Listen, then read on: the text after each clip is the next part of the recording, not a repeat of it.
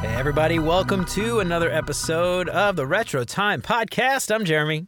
And I'm Derek. Derek, how you feeling, man? You uh, we we've had uh, a couple weeks off. You you were feeling sick, and obviously, feeling sick and sounding terrible is makes for a bad podcast. So, took a couple weeks off, but we're back, and you, you feeling better, all refreshed. I'm feeling a lot better. Can't say I'm 100% yet. I got real sick. I don't know what Well, you happened. sound 100. percent Thank you, Jeremy. You sound you sound great. I'm glad to be back. Good. To, it's good to be back with you today, my my man Derek. Absolutely, I'm yeah. glad. I mean, I mean, I'm pumped, man. I, I, uh, I think. Uh, so the problem I had is I jumped the gun. Okay. Hmm. I thought I was getting all better. I thought I was 100. Hmm. percent And I decided, you know what I'm going to do? I'm going to go to our play- weekly basketball. Trip. basketball. I was gonna. And it wasn't just a weekly basketball trip. Our gym is being renovated, so or cleaned, and we had to go to a rival gym with people we don't know. And so of Oh, course you go they- there, and you, you go. got You got to the- go extra hard, dude. yeah, of course. and I uh, am out of shape, as I mentioned previously. Nothing's changed, by the way. And I was feeling sick, so I was like, I had to go to like the restroom and blow my nose in the middle of like, you know, while in between the games. I was coughing, and the next day I had this like horrible chest congestion because of like the Oh, man. how much I was breathing in. But I survived. I'm here, He's back. and I'm back. Well, you know what we missed while uh, while we were out, Derek, um, and apparently all the rest of the Midwest also uh, missed it. Was was Mardi Gras happened oh, last week? That's right. Two weeks ago? When was Mardi Gras? Two weeks ago. Something like that. I don't know because I we're not in New Orleans anymore. This was the first Mardi Gras of my entire life, Derek, where I have worked. Wow. My entire life, I have never worked uh, on Mardi Gras. I've never worked a Mardi Gras day my entire life, and this was the first time. It was weird. I'll be honest. Watching everybody back at home having fun. It was a beautiful day down in New Orleans, you know, for Mardi Gras, and here we are just having meetings, talking to people about some bullshit that I'd rather be uh, day drinking, sitting on a neutral ground, drinking some beer and eating some Popeyes. But you know, whatever. That's life, I guess. I felt Small like a normie, and it was very uncomfortable. Yeah, it also- first of it- many, I guess. It made me realize that you know what it feels like being an outsider with the people that work from New Orleans. What it must Yep. feel like. So you're taking a day off to party. yeah, yeah. So you can't meet today So because you're I'm drinking going to work, and you're taking a day off. Let me just make sure I understand. You're going to drink all day, and you're going to throw things at people. And you're going to yell and scream. And the next day, you're going to complain because you're hungover, and we all have to be like, Uh, Yeah. cool, you're We from New to- yeah. Orleans. Yeah. we get it. We get it. You like to party. So when I was going to LSU, uh, you know, we worked in uh, like restaurants and stuff, and um, the restaurants were always open. And even in, in Baton Rouge, most of the, the businesses and stuff are open. They don't do Mardi Gras. Even an hour away from New Orleans, they don't do Mardi Gras like we do in, in New Orleans, you know. So uh, it was always like, you know, living in in Baton Rouge for a while, uh, they still didn't really do didn't do Mardi Gras like New Orleans did. But you were always an hour away, so you could just be like, I'm taking off. I'm going to find someone to cover my shift. But this was the first time it actually worked, and it was, you know, it was very sad. But whatever. We'll have to bring Mardi Gras here, man. That's what we got to do man. That's what we're gonna do next year. next year. We'll start a crew. We'll start a Mardi Gras crew, and nobody Mm-hmm. will know what to do, and it'll be really funny. hmm So, uh, so what do you want to talk about today, Derek? What do you want to talk about? I had a couple ideas, but one popped in my head, and I wonder if you would be interested in talking about this. Lay it on me. Uh, the idea of transforming an organization culturally, really. Uh, the pitfalls, the possibilities, Mm. the ins, the outs, the in betweens, and all that stuff. I love it. You know, when I hear people say uh, talk about transformation, and they, a lot of times they're talking about digital transformation. Sometimes they're going from waterfall to agile, so it's an agile transformation. And then the people who help run that those are they're called agile transformers. And I always laugh because the first thing I picture is Optimus Prime doing ballet or stretches or doing a split. You know, a real, a real agile transformer. Just that's what I picture in my head, and I always laugh, and it always makes me giggle. It's because it's funny, Jeremy. I always want to like, make a little animated animated gif of uh, Optimus Prime in a tutu doing ballet. Uh, I think of the people right now who I know were in that role of agile transformer, and imagining them like turning turning into a uh, turning into an eighteen wheeler makes me laugh. My son and I are playing a Transformers video game right now. That's probably where the idea came from. right now, I love it. It's a great Transformers video game. Transformers Devastation. Uh, sponsor us if you uh, yeah, if please. you're For listening. the love of God, send us some money. So when we talk about transformation, uh, the first thing I want to get in everybody's head is it's uh, it's basically complete bullshit. Um, because transformation implies that something can happen like you're happen relatively quickly. It's like a, a transformation is like a um, you're going immediately from one phase to another phase, to a phase of enlightenment, to a phase of wow, we never thought we could be this amazing.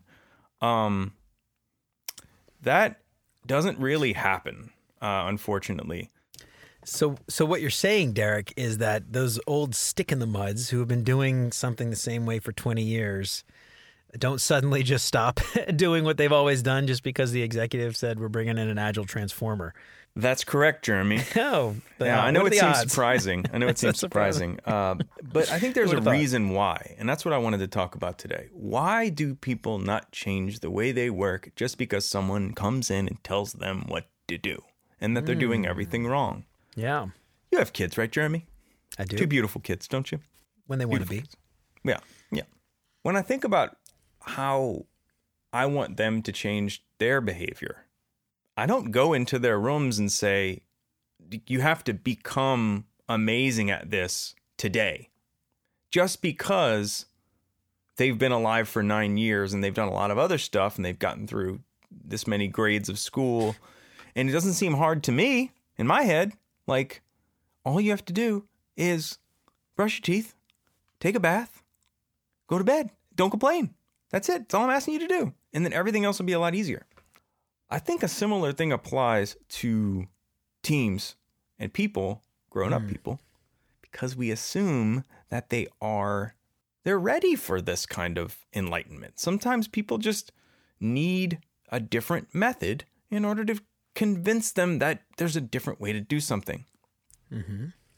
And if you don't go into transforming an organization as an insider, as someone who they trust, as someone who's seen it and felt it, felt what they felt, you're fighting the one of the hardest uphill battles of your career because nobody is going to believe you. I mm-hmm. mean, there maybe some exceptions are if you come from like one of those companies that everybody reveres, like Google, or you come from Amazon or something and you come into the organization. Even so, these people have been conditioned to think that their world is different than everyone else's. And it's why they have to do the crazy, complicated, uh, what they feel are sophisticated techniques in order to operate their team and their systems. So that's the baseline for kind of how I see how agile transformation impacts teams Yeah. like that. You know, well, I guess what I'm immediately reminded of is that conversation that we had with John Arundel about consulting and coming in, right? Yeah. Being an outside consultant coming in, and you've got all these people that have been doing it the same way for years, and the the the team hires you to come in, or the, the leadership team hires you to come in and fix it all and save the day. And Yeah. what was the first thing he said he did? He went and he just got to know the guys, the the, the men, women that were actually doing the work, and asking them, you know, what's going on here? How come things aren't working right, or whatever, right? And often, I think, uh, at least from my experience, a lot of the times it's it's these people coming in and lecturing Yeah. and saying, you know, we need to do this, we need to do that. Here's a bunch of training videos we put together. Go watch them and and expect people to stop what they're doing and stop all the work they have to do to go watch a bunch of videos to become, you know, uh, agile or or whatever the transformation you're trying to do is. Generally, doesn't happen. Surprise, surprise.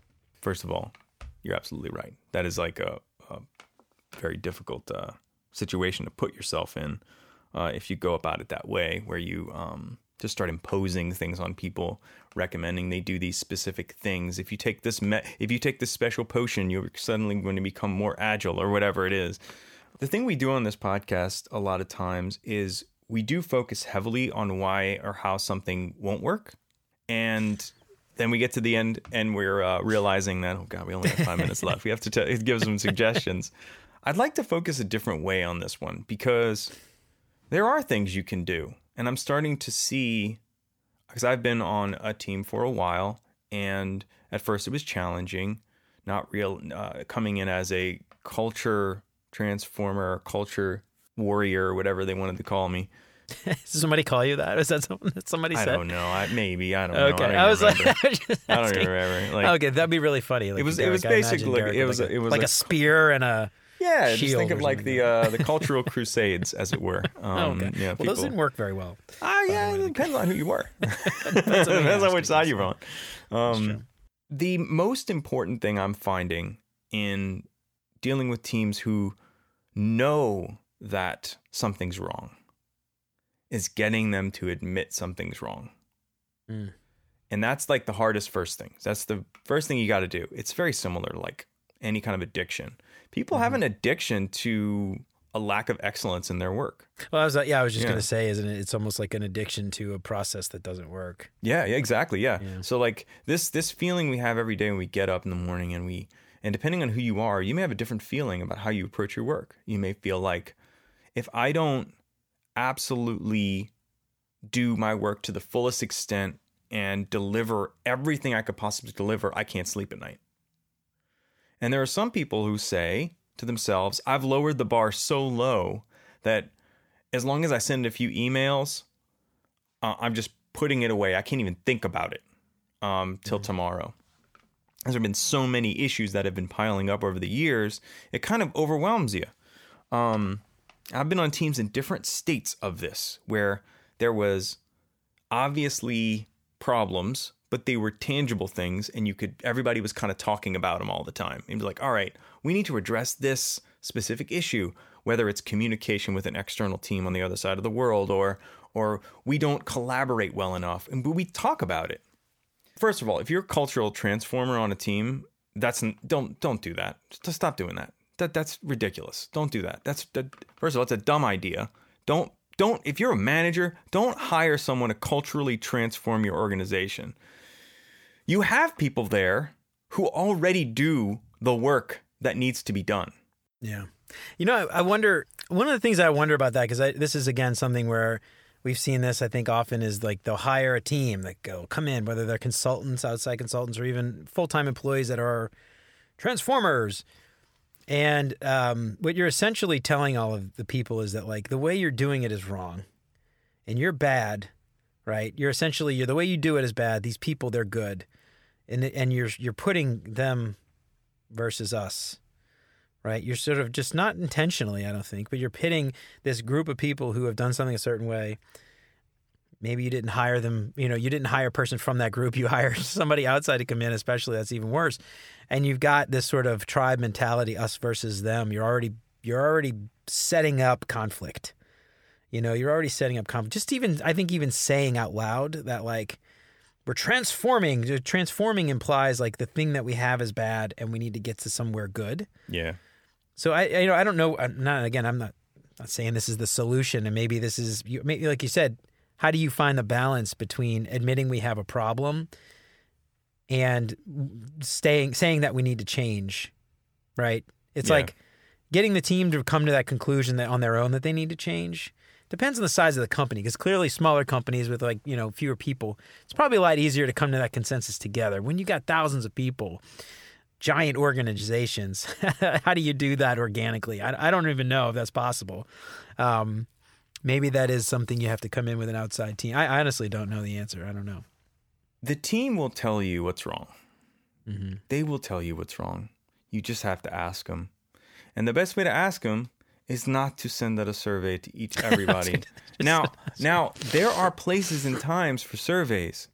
And also, take everything I say with a grain of salt because the one thing I've learned from consultants being hired as a consultant within my own organization is that you can't trust anything anybody says until you've verified it, until you've really uh, understood why it applies in your context. So take the things that I'm saying, take the things that Jeremy's saying, apply it in your context, and make sure it makes sense for you. All right, that's my disclaimer.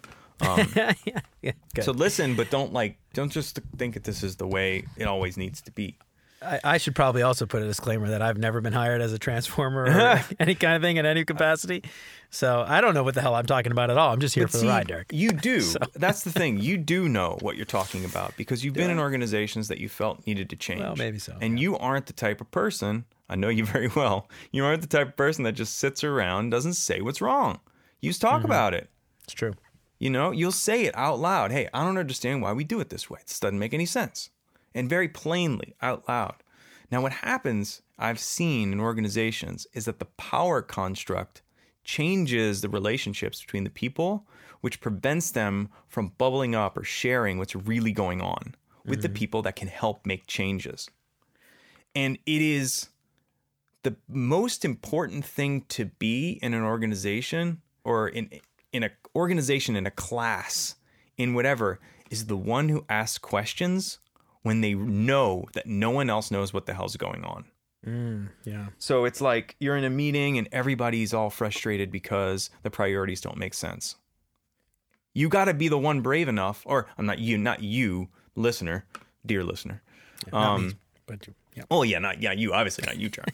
Uh, but Unless it I'm in the could meeting, be you. But, so, but but it's it's it's that level of bravery is required if you want to transform an organization. Somebody needs to be willing to ask questions when things don't make sense, Yep. and then that inf- that needs to infect other people who have that in them but are a little shy. Yeah. But th- so maybe they'll express it to that person who's not shy. Mm-hmm. You know, so well, yeah. well, so that's human nature in general. I mean, that's almost anything. Like if, if I'm doing UX research, for instance, and I have I'm meeting with a few people, potentially one or two people at a time, it always takes a little bit for them to open up, and then once one person opens up, everyone else opens up. So this is obviously like a focus group. It could be anything, right? I mean, uh, this is human nature. You know, a party. I mean, people don't. You know, they get nervous. Some people don't like to speak up, and so when they, when one person does, and they break the ice, and everyone else starts to do it. And often in those meetings, it takes just one person to speak up and say, this doesn't make sense. And then everyone else will pile on and be like, yeah, you know, that doesn't make sense, you know? Um, I often see this in like retros all, uh, uh, all the time where one, one person will start saying something, everybody like, yeah, you know, that's true. And then they'll just pile on. Um, so I think what you're saying is absolutely right. Be that one person. Don't be afraid to speak up. Yeah, absolutely, man. And and if if you find people in your organization you know know what's going on, talking to them one on one can give you so much more information than talking to them in a group. Mm-hmm. Because it's not awkward to have a conversation one on one. It's a little awkward when you're on a Teams call and they say, "Hey, does anybody have any ideas about this?" And you just don't know if your idea is the best idea. I mean, I have mm-hmm. ideas, but I don't know if like you know, I don't know if I should say anything right now because they're my managers on the call and I don't want to look strange. I don't want to say anything rude. And so like, yeah, I mean that's the big thing for me is is getting people to express what's really going on. You won't get anywhere unless you do that. Yeah. And there are many ways to do that. You know, uh, this is actually a, a personal is the tactic that I've I've read about when it comes to influencing groups to do things that they don't want to do, and how does, especially how does one person in a maybe a large group that doesn't have any official authority change anything? Right? Could be culture, could be processes, could be anything. Um, how do you get the that group to change? And um, one of the tactics that I've seen many times stated is to break off those different people in the group and have one-on-one conversations with them because often just like you said in the group dynamic when you have one person of authority that thinks one way or another many will follow that person whether they agree or not or even if they don't agree they, they would be afraid to stand up and disagree with that person of authority because they don't want to look like they're going against their boss or they don't want to get in trouble or they're worried about getting fired or or whatever. Um, and so if you break them off, what you can often find is you'll find allies. Right? One person may have the ear of somebody else. And, you know, just like we've talked about many other times in the past, this could be changing decisions with stakeholders, uh, you know, talking about design decisions or, or, or architecture decisions or whatever going off and talking one on one and explaining your point and getting feedback and having those smaller conversations with many people many times versus one big conversation generally will work in your favor much more than trying to address it in a larger group. Totally agree. I don't have any scientific evidence to back that up. well, That's what I've read. That's what I've read in books. Yeah, and again, a lot of this doesn't have a lot of scientific backing. That's why we need to bring in uh, we need to bring in a, a retro time researcher uh, to start to bring us all the stats. The Once we start getting sponsored, well, yeah, we yeah, yeah. If you're listening, Transformers Devastation, um, you heard it here. so, so you, you've let's say you've done that. Okay, you've you've made the decision to help your team improve, but your buddy, he's still frustrated. He just wants to write code. He just wants to write his documentation, whatever he's asked to do. He doesn't feel like dealing with a cultural mess. That's an interesting situation, isn't it? Because hmm. that person was not hired to do something like that, to, to transform an organization. Is it now their responsibility to transform it? I think hmm. it's up to them. And I think hmm. it's up to you on your team. If you're a leader, it's up to you to improve the health of your organization, both the quality of the work you do and the health, the mental health, and the physical health of the people you work with, and stabilize that. But if you're just there to do great work, it is not necessarily your primary responsibility to clean up your whole organization. Mm. Because your job is hard enough. I'll be honest Right. with you. I know you. You. I'm talking to you. Me? Not you. You. Oh, you, the guy behind me. Okay. yeah, the guy behind you. the, uh, it's hard, right? So, Yeah. what should you do? Mm-hmm. And I thought about this a lot. Why would we join an organization if we knew the culture was pathological or sick? Why would we join that organization? Well, there are enough organizations in this world. I mean, I guess the thing is, you don't know that until you are there and you're the the sort of you know the honeymoon period's over, and then you realize like, wait a second, hold on. So I thought about this, and there are questions I think we can ask in interviews that Hmm. can help us determine the culture of our organization. Okay. Weird questions. They may seem weird. Here we go. Can't wait. Hit me up. All I right. can't wait. Let me know. All right. Who runs your organization? All right. At this point, they they say one person's name, you got to dial in on that. Okay? Okay. So they say Tom runs the organization. Tom Tom Dinglebutts. Oh, Dinglebutts, Dinglebutts. First of all, I don't know how he got that far with a name like Dinglebutts. Probably just uh it's probably a um It's not a very of corporate-friendly name. Overcompensating. It's I a don't know. startup. That's okay. It's okay. Yeah, it's a startup. Yeah, Dinglebutts. Um, so Tom is your is runs the okay okay interesting. Um, when you have meetings, where does Tom sit? Mm. Um, uh, well, he sits at the end of the table. He's got a does it- gold a gold plated throne that we have Yeah. him sit on. Yeah. Um, when you guys have status updates, do you update each other or do you all update Tom? Oh, I see. Yeah. So now you're you're you're you're piecing together if an if an organization is very command and control. Any of those answers to those questions, if they try to hide the fact that it's command and control, um, it trickles down. So it's very easy to see how the the lead guy operates. He's going to influence everyone below him because they all want Mm-hmm. to replace him. They all want to get his job. Everyone that Yeah. works for him. You know, the the older I get, Derek, and this is something I've been trying to tell like these mentees that I've I've talked to often. You know, a lot of them are coming out of boot camps and they're they're trying to get jobs as, you know, freshly minted UX designers. Yeah. And the thing I tell them every single time is, when you interview somewhere, you're interviewing them as much as they are interviewing you. Yes. Right? It's not your job to impress them. It should partly be their job to impress you enough to want to accept the offer. You don't have to take their offer. So, this is what you're saying here is really insightful because, you know, this is something where I think most people would be terrified to ask this at an interview, right? Mhm. But think of like all the headache and all the like stuff, all the headaches and all the like red tape you're you're avoiding if you ask these types of questions in an interview and figure out well ahead of time that like, hey, you know, not the place for me. Thanks for having me. Appreciate that cup of water you gave me. I'm out, you know. Yeah. Um, you know, but that's something I think a lot of people are very scared to do is interview the interviewers. you know, um, it, it definitely changes that dynamic. And I think a lot of people are nervous in interviews. When I do that, it makes me more comfortable, makes me feel like I have some power. yeah. Um, so I, I love that approach, man. I like that a lot. You any other questions that you would ask? Or- Yeah. Yeah. So um, after you find out that, uh, you can start asking questions about how are decisions made in the organization. So just really blanketly, how are decisions made? Uh, What kind of decisions? Uh, just pick one. Uh, priority decisions. How are they made? Well, uh, Tom kind of tells us what to do, and then we just do it. Oh, okay. So you don't have any say in what you do. You're Mm-hmm. just given solutions to solve. Okay. Yeah. So I was in an organization like that, and I wanted to come here so that I could solve problems, not solutions.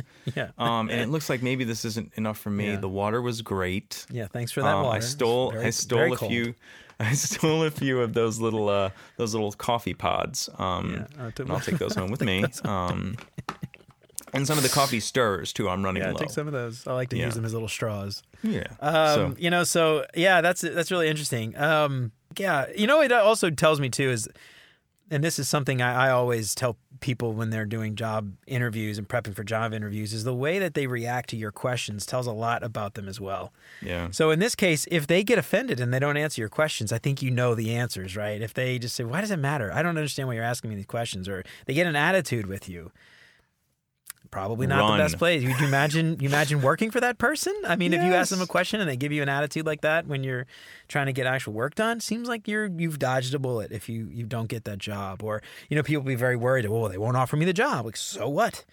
Aren't you better off not working for them and finding another place? Um, that's a really interesting insight. So, what, well, what about the people who are stuck at that place and they, they didn't ask these questions? They got the job. What do you do then? Right. Uh, well, It's if it's a large enough Quit. organization, you can well, you can always quit, but that's scary, especially if you have you know family. sure. Yeah. um, or your your your you know that's your main source of income and whatever your personal situation is, family, otherwise, whatever. Um, that can be very scary. Uh, but it's a lot less scary to look for work when you already have a job. True. So it's it's you know never a bad idea to try going on interviews um, and just ask around. You you can feel a lot more comfortable inter- about interviewing your interviewer if you already have a job. True. And you, so you can ask crazy questions if you want. Really you know? silly off the now, wall Now, yeah, you don't right, want to yeah. be disrespectful to the people Of that course, work there. Of course. So if you if you find yourself like, so why do you do it like that? You well, obviously you suck. You, You know, dummy. like Yeah, yeah. know. So you don't. I mean, don't assume you know more than the people you're being interviewed. Just find out the way they work, and and if you're in an organization like that. And you're just realizing, oh my God, I've been in that organization like that for years. Mm-hmm. And there are so many things about how it works that I don't understand. And a lot of times things are hidden from you because what's actually happening is kind of messed up. It's mm. messed up in that it is being decided by one person. They don't know where they're, how, why they're making decisions. They're probably making decisions because someone higher than them told them to do it um, that the organization has been operating one way for a very long time. They feel stuck in their technology, they feel stuck in their ways and their processes. And it, in the year 2022, if your if your organization is trying to get more agile, that's a potentially a red flag. You may not think it's a red flag, but we were supposed to be getting more agile in 2005 Yeah. What happened? like this at this Yeah. point we should be thinking what is the term agile even mean anymore like why am i saying this word out loud what am i trying to do what is my organization what is my purpose in my organization you don't have to get super existential about it but you can That's a good word. but um that's a good word but you can you can really dive into the reasons why your organization works the way it does. There's no silver bullet to solving these problems. But i can tell you that there are a few treatments for an organization. Like there's no cure but there are a number of treatments. Openness Mm. collaboration shared decision making like actually allowing people to make decisions that aren't the lead leader guy um, having those be trusted by the other groups um, trust itself um, having good relationships with people and knowing them personally. Jeremy how often has that helped you? Knowing people personally. Tons. tons. I've gotten to the point now at work where I'll just go if somebody that I know at some point I'll need not need something from, not in a selfish way, but at some point I know I need to work with them about something, right? yeah. And I'll I'll have to like, you know, they have a team that I know I'm going to need access to or I'm going to I'm going to have to work with them and help they're going to have to help me and uh, do something. I've started just going and just doing a get to know with their boss or that leader of that team. And just said, Yeah. "Hey, just you know, this is what I do. This is how we work. This is the kind of stuff I do, and this is your, you know, your team is, you know, be real. Oh, at some point it might be cool to work with your team. Blah, blah, blah, whatever. Like, oh yeah, cool. Ah, ah. you know, just get to know. Totally informal. No, uh, no agenda really, just other than just to get to know them, because you never know. You absolutely never know, especially in big organizations. It's true. Yeah, so true. And and you know it's funny, the best leaders that I've been led by have had two goals in mind. One was a high level of technical excellence in the work they did. Excellence in the in the in the work they did. So what I mean by that is like like say say you're not a software person. I don't know I don't know how you got I don't know how you found this podcast, but welcome. Um, if nice you're not a have you. software person, uh, the if you're working at a grocery store, you know, and everyone around you doesn't care about the quality of the the the thing how they're put on the how the items are put on the shelves, how the how the customers are treated, all this stuff that's really important to making a grocery store pleasant for the people who go there. If every if if the manager isn't inspiring people to be excellent in that way, and at the same time, at the same level, is as inspired to make sure those people are well taken care of, that they have a, a high sense of sa- physical and psychological safety throughout the day, that they're given every tool they need to get their job done, and that they're treated with respect. Those two things, those simple two things, if one of those is missing, you're going to go way off course. It mm. seems like you'd want the guy who treats everybody with respect all the time, and that would be better than someone who is technical. But if you don't have both of them, you're going to have revolts and you're mm. going to have a lot of dissension and chaos in your organization. You want disagreements, but you want them to be rooted in respect. Mm. And that that kind of thing. And I've had managers that were excellent at both of those things and did push that stuff. And those have been the best teams I've ever been on. Yeah. I would say, as far as the technical excellence, I don't know that it's necessary for the boss to have the technical excellence. But I think it's important for the boss to understand what technical excellence is and mm. to know it when he or she sees it and to know when they are not seeing it. Right? So if I'm if I've got a team of software engineers, the best software engineer on the team does not necessarily make the best manager or the best leader. Right? But Absolutely. it's important for the leader to know what makes a really great software engineer or UX designer, whomever, and to know when that person is not doing their job right. so um, So it might not be like that that person can actually do the work. They don't have to know how to program or design, but they have to know they have to know what it is and be able to identify it and help those people who are not there get there. it's a difficult thing because you know i think i think your point is completely perfect the manager needs to have their hands and their effort completely involved in the people making Yeah. the people as safe as they can be and i think that should probably be 90 to 99% of what they're focused on True. um, you're manager you're leader whatever and it's they should be listening for when things aren't technically accurate. Yep. and then trust in the people on, under them or they manage to ensure technical excellence. And i think it probably boils down to trust. But you get really lucky when someone understands at a deep level why something isn't technically correct and also cares deeply about their people. And maybe that's more of a outlier and it's like a hopeful thing might just be harder to find those people Yeah, who are a- like it's like really a- good like at a- it. Also, right? Yeah. Yeah, I think that's Maybe probably so. more more or less what it so. is. I don't know. But but you know if if you if you have the trust of someone who's technically excellent, you trust them and like they're they're your number two excellent person or number one like Mm-hmm. Riker. Like just honestly, every every organization could be boiled down to how close is it modeled to uh, the next generation cast, the next Mm, I like generation. Because I mean, like look, did he did did Picard trust every single member of that crew with his life? Absolutely. Mm-hmm. You know, absolutely, except for maybe Wesley.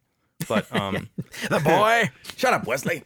Um, every single time, and everybody had a very clear mission and role and goal, and and it was Mm-hmm. very broad. You know, his his his top people. You know, um, he trusted he trusted Worf with his security, trusted uh, Beverly uh, with his medical stuff. I don't know why he Crusher trusted. Uh, uh, what's what was her name? The the older lady who who became the, Oh, the, uh, second season? doctor. Yeah, yeah, Doctor Pulaski. Jane Pulaski. Yeah, yeah, he- I don't know why he trusted Pulaski. Yeah, Um, because she did, she didn't like Data, and why would you not like Data? He's wonderful. I didn't Trusted like Data. Data wasn't even human. It's true. He trusted an android. Okay, mm-hmm. that's a leader. You want to see a leader? Go watch Star Trek: The Next Generation. All right. You know, it's funny. Right before this, Derek, I uh, was on listening to NPR, and there was an Mm-hmm. interview with uh, Patrick Stewart uh, from 2020. It was a couple years ago, but it was um, uh, Fresh Air. I don't know if you're familiar. You listen to Fresh Air? Oh yeah. Anyway, yeah, NPR. Uh, they did a, they did a, uh, an interview with uh, Patrick Stewart, and it was really good. Very good interview. Totally doesn't have anything to do with this conversation other than, you know, Patrick Stewart played Jean Luc Picard. Good stuff. Fantastic.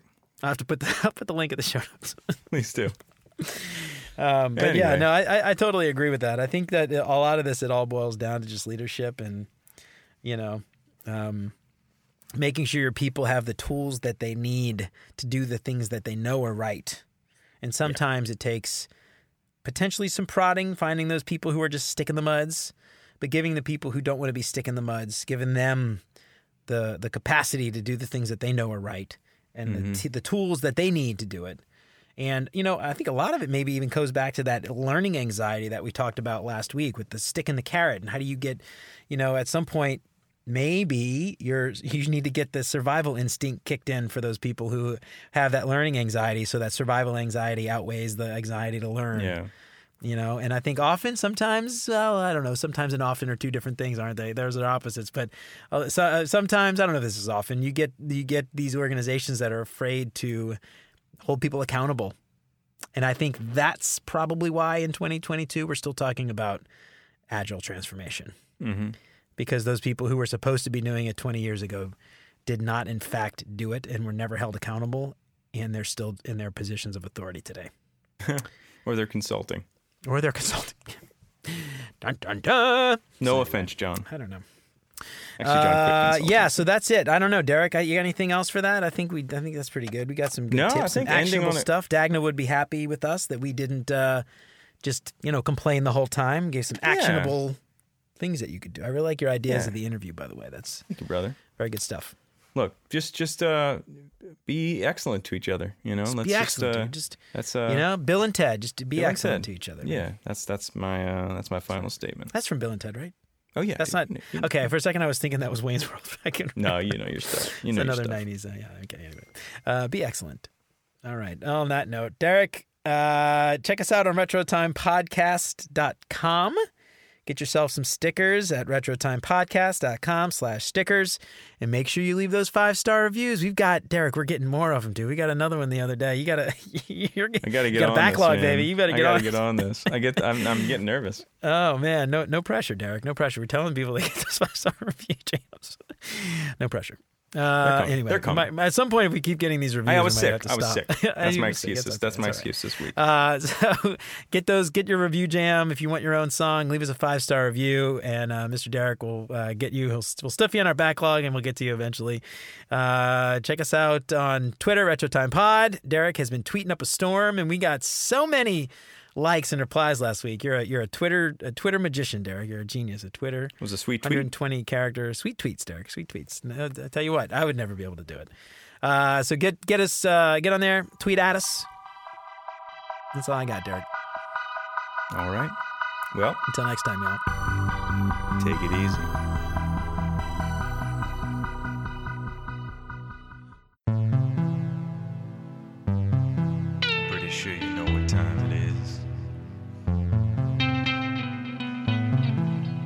Daylight savings time. That's right.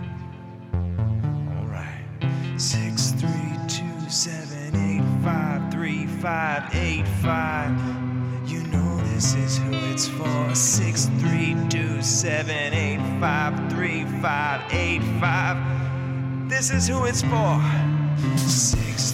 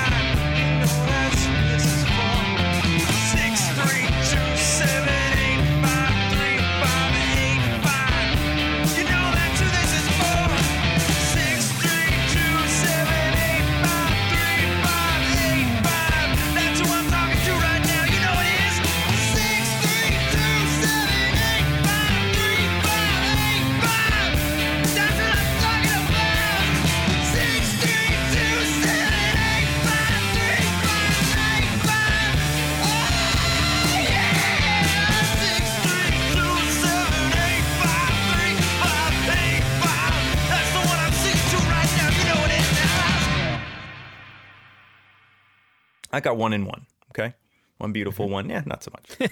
Um, I'm kidding, let them fight over. Yeah, right, right. That's the one episode they listened to. Uh, you said. Which one was it? You know. Um,